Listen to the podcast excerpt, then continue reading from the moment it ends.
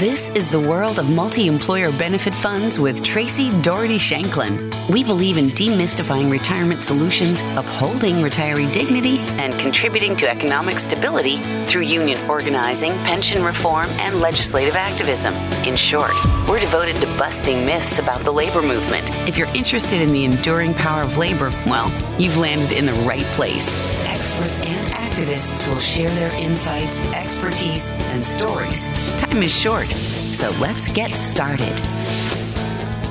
I found out about today's guest and their organization, the Center for Popular Democracy, when they were highlighted and quoted in an article from Bloomberg Business Week called, How Far Will Workers Go? The tagline for the article offers the perfect summary by stating, Along with the great resignation and Striketober, the unemployed are fighting for reform that could translate into lasting leverage. With the COVID 19 pandemic and worker shortages, along with workers quitting their jobs in droves, forcing employers to get more creative to attract workers, I can see the synergies between their work and the labor movement. Perhaps this is the perfect storm for workers to energize a new workers' movement. My guests are here to talk about the work they're doing to mobilize that workforce to drive UI reform. I am pleased to welcome Francisco Diez and Arelia Valdivia from the Center for Popular Democracy. So Arelia Valdivia worked as an organizing manager with the Workers' Justice Team at CPD. She works to grow the activist participation for workers' justice campaigns, develop engaged ladders for the members, and strengthen the leadership development program. Prior to joining CPD, Arelia worked as a labor organizer for 13 years. Welcome, Arelia. Hi, thank you for having me. Francisco Diez is the worker justice policy advocate at the Center for Popular Democracy. He works to amplify workers' voices, empower within the workplace, and improve workplace protections. He supports affiliate organizing for reform to unemployment insurance, fair work week legislation, paid leave policies, and the fight against forced arbitration. Before his time at CPD, he was a researcher and a grassroots electoral organizer. So, welcome to the podcast, Francisco. Thank you. Thank you for having me. The article in Bloomberg that I cited earlier really talked about unemployment insurance and compared with unemployment benefits from other countries and before the coronavirus pandemic. US unemployment insurance offered beneficiaries a pretty low number of 40% of their previous income. During the pandemic, the federal government boosted unemployment benefits with the first payment of $600 for the first week of unemployment and then an additional 300 per week. However, millions of workers were excluded, such as temporary workers, part-time workers, gig workers, and independent contractors. In the US, UI benefits maxed out for workers just under six months compared to Iceland, which gives its citizens 30 months of unemployment benefits. So, you guys are here growing a movement that wants to change all of that and reform the UI benefit. So, what is the Center for Popular Democracy, and what are you guys doing right now to change this UI benefit? The Center for Popular Democracy is a network of community based organizations that fight for justice, not just in the realm of the workplace, but also across multiple issues such as immigration, racial justice, criminal justice reform, education justice. And we are a part of that team, a part of that organization that helps support a lot of these affiliate organizations to fight for improved workplace standards, improved laws, um, not just in unemployment insurance, but specifically, we got very involved in this because affiliate organizations came to us at the start of the pandemic when we were bringing up, oh, are you, do you want to fight for um, fair work week or think about bringing a municipal or or state level bill and support? And are your members interested in this? And the response we often got was our members are unemployed and we have no idea what to do.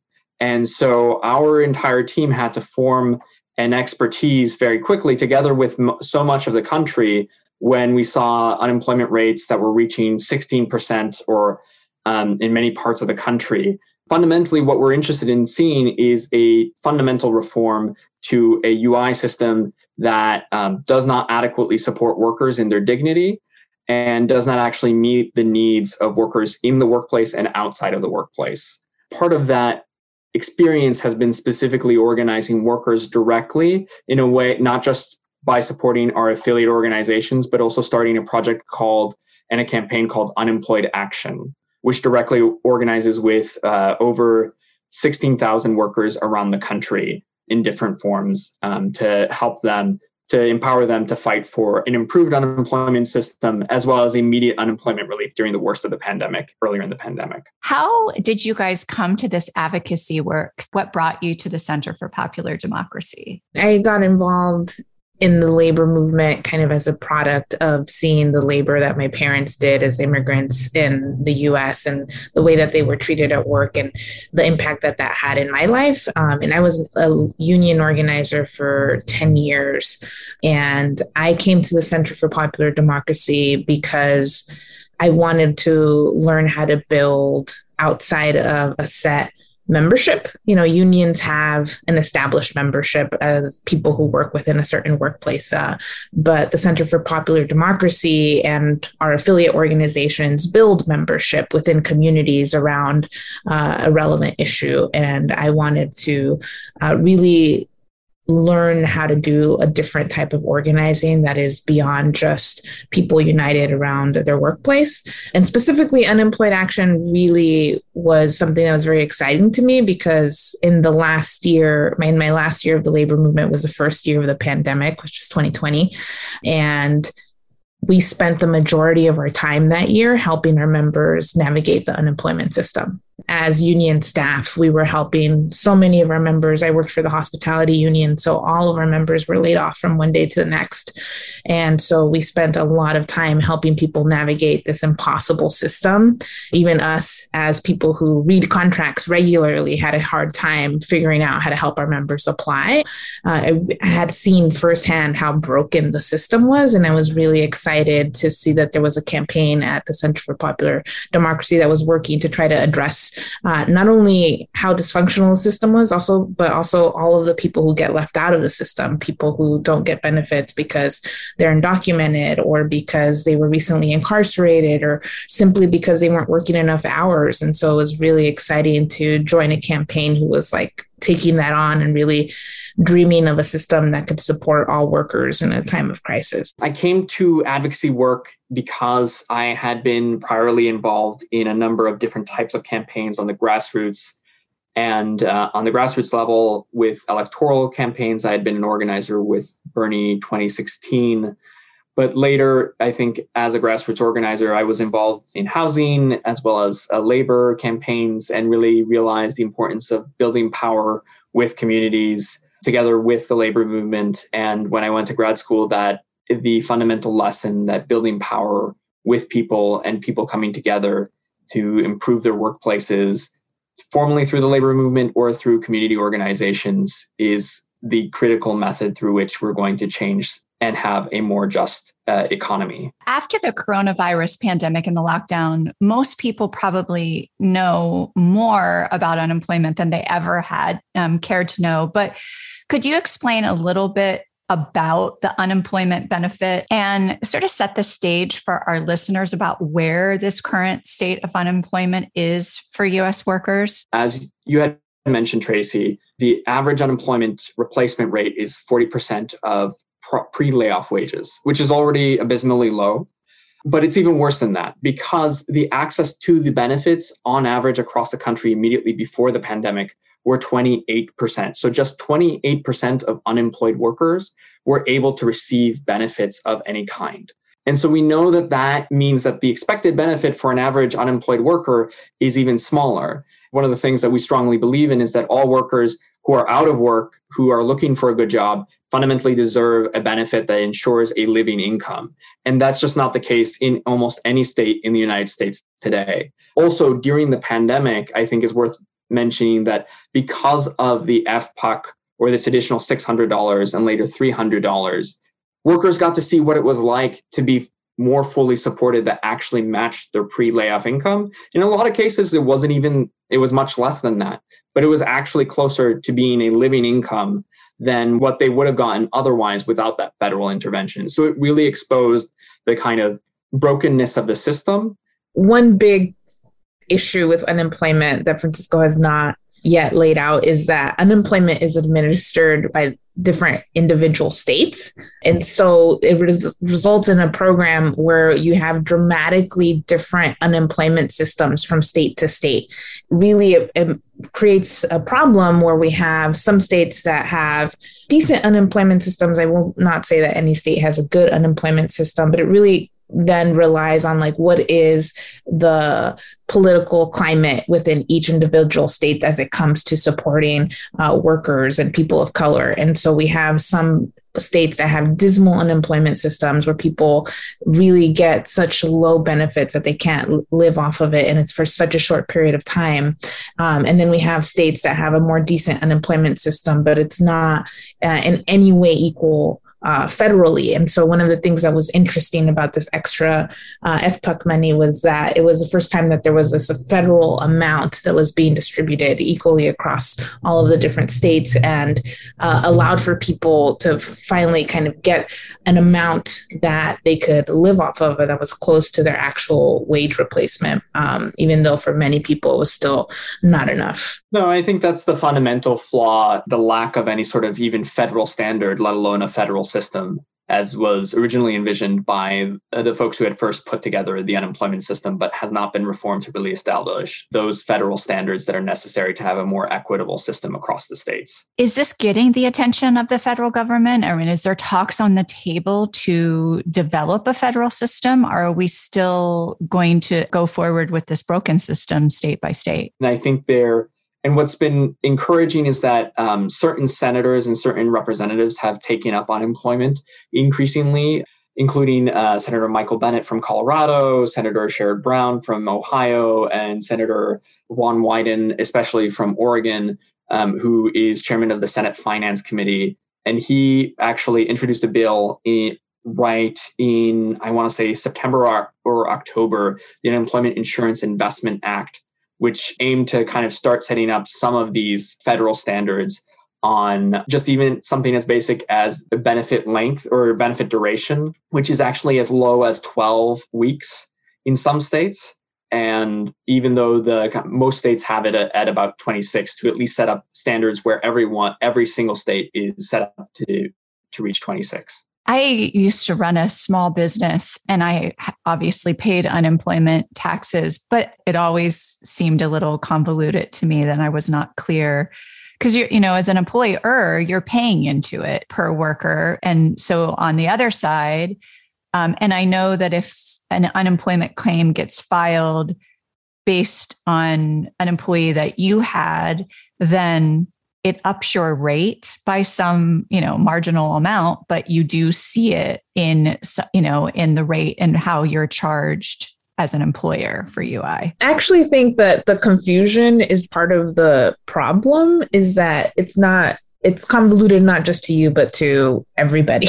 And it's it is really actually i think much more complicated than it sometimes needs to be. And it leaves people often very confused when figuring out how do they qualify for unemployment benefits when they're denied figuring out why they were denied for unemployment benefits because it's not really a clear system it, francisco lays this out very easily but that's because francisco has spent a lot of time analyzing how unemployment works and really learning about it but we spent a very long time just teaching our own members about it because people um, really have no idea how the unemployment system works. And I think it's important for people to learn about it so that they can begin to understand what are the flaws in it and how do we make it a better system. Just to add on to what you were mentioning, Traci, really briefly, what you're describing is what's called uh, experience rating, which is a really important feature of this system, but a, a, very flawed one, the way it's currently set up because you do see that tax increase on the side of employers and it creates an incentive on the part of employers to really care a lot about whether or not their rates go up. And also, in the case of large employers and certain employers, it tends to also create an incentive for employers to try and challenge when claimants try to apply for benefits. And so the connection is instead with whether or not they receive benefits as to whether or not a worker is laid off, which was the original intention was to try and create an incentive for employers not to lay off uh, workers during a during an emergency, especially. Do unemployment benefits follow workers to another state? So, for example, if someone gets laid off in um, from their job in one state and then moves, because I know COVID has certainly spurred a moving movement, if you will. They do not, and that's again one of the issues with the with the lack of a, a federal system. We have been fighting for what we've called a, a fix UI platform. We've been, you know, demanding, you know, a federal standards approach, as we've mentioned already, but also making it really user friendly. And many workers were just fundamentally dissatisfied and righteously furious with was the was the inadequate administration of the system. And that's not to say anything of the incredible public servants and various workers who stepped up to try and help with the distribution of benefits, but really the outdated uh, system on a very basic access level that just did not exist. And so, you know, we really strongly believe that that these systems need to be overhauled, replaced, consistently invested in, and uh, administrations need to be invested in um, significantly so that there are more workers who are working on UI caseloads to help distribute those benefits. But also, you know, workers really fundamentally need um, benefits that they can actually survive on. Our members have been fighting for and worked with us to develop a platform that really supports benefits that automatically extend and increase during the time during times of crisis but also at a very basic level replace a lot more of their earnings one particular thing that we've been fighting for is, you know, we want to see an, at least an 85% replacement rate for earnings of low wage workers so that they get a lot closer to a living wage or living income. And really, you know, fundamentally making unemployment available to everyone looking for work. So that includes 1099 workers, immigrant workers, low income workers, job seekers who don't have a work history because they were, you know, full time students, unpaid caregivers, incarcerated, and people who quit for good reasons. You know, uh, people who are standing up for their rights or leaving abusive workplaces deserve to have unemployment insurance. If you're going on strike, you deserve to have unemployment insurance. That's a strong thing that we believe in. And uh, when workers are forced to put their families first, they deserve to have that income. It sounds like there could be a pretty massive economic crisis in America if we don't deal with this unemployment issue because you have an awful lot of people that are already living at the poverty level or below.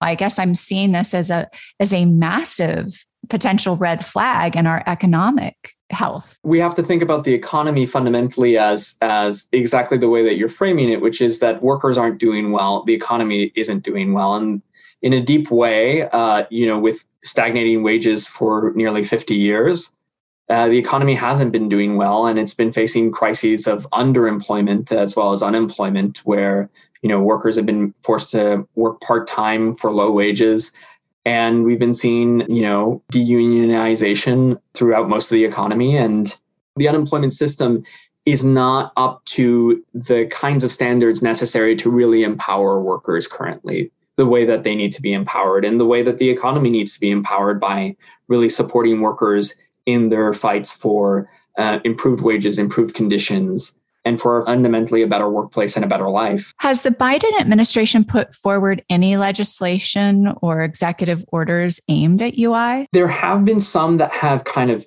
increased access to certain key parts of the UI system, have made it easier to get, for example, what are called overpayment waivers.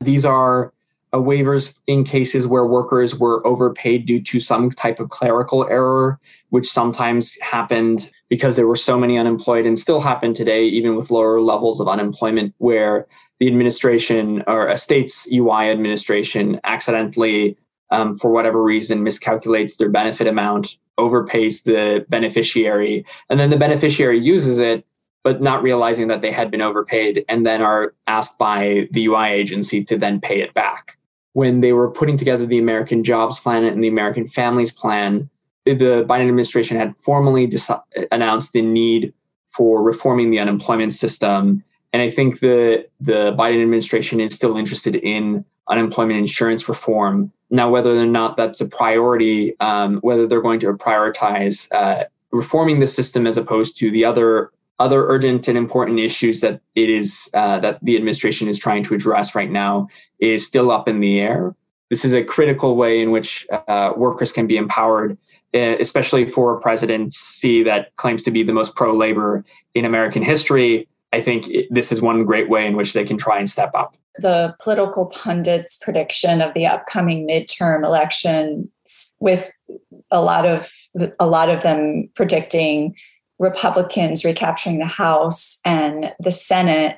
Do you think that the UI reform will stay on the table federally?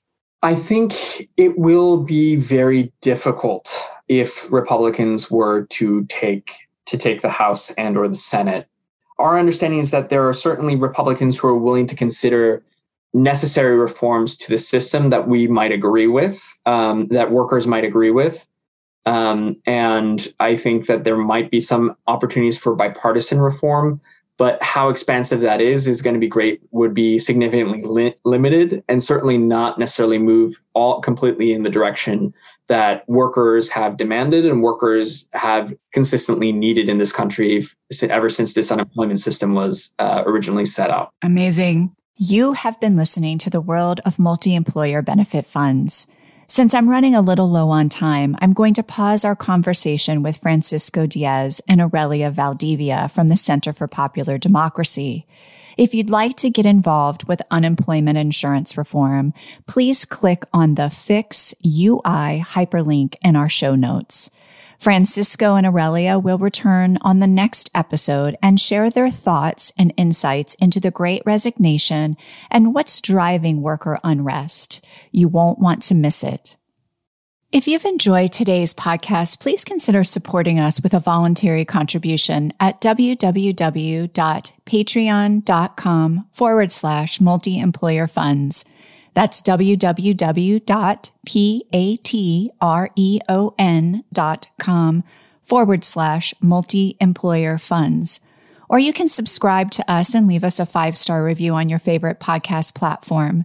We are available on Apple Podcasts, Spotify, Google Podcast, and many other podcast platforms. And of course, you can always find us on our website at www.multiemployerfunds.com. That's www.multiemployerfunds.com. Here you can find our entire podcast library and join our newsletter. Thanks again for joining the conversation where listeners connect with leading experts throughout the multi employer world. Be part of the change.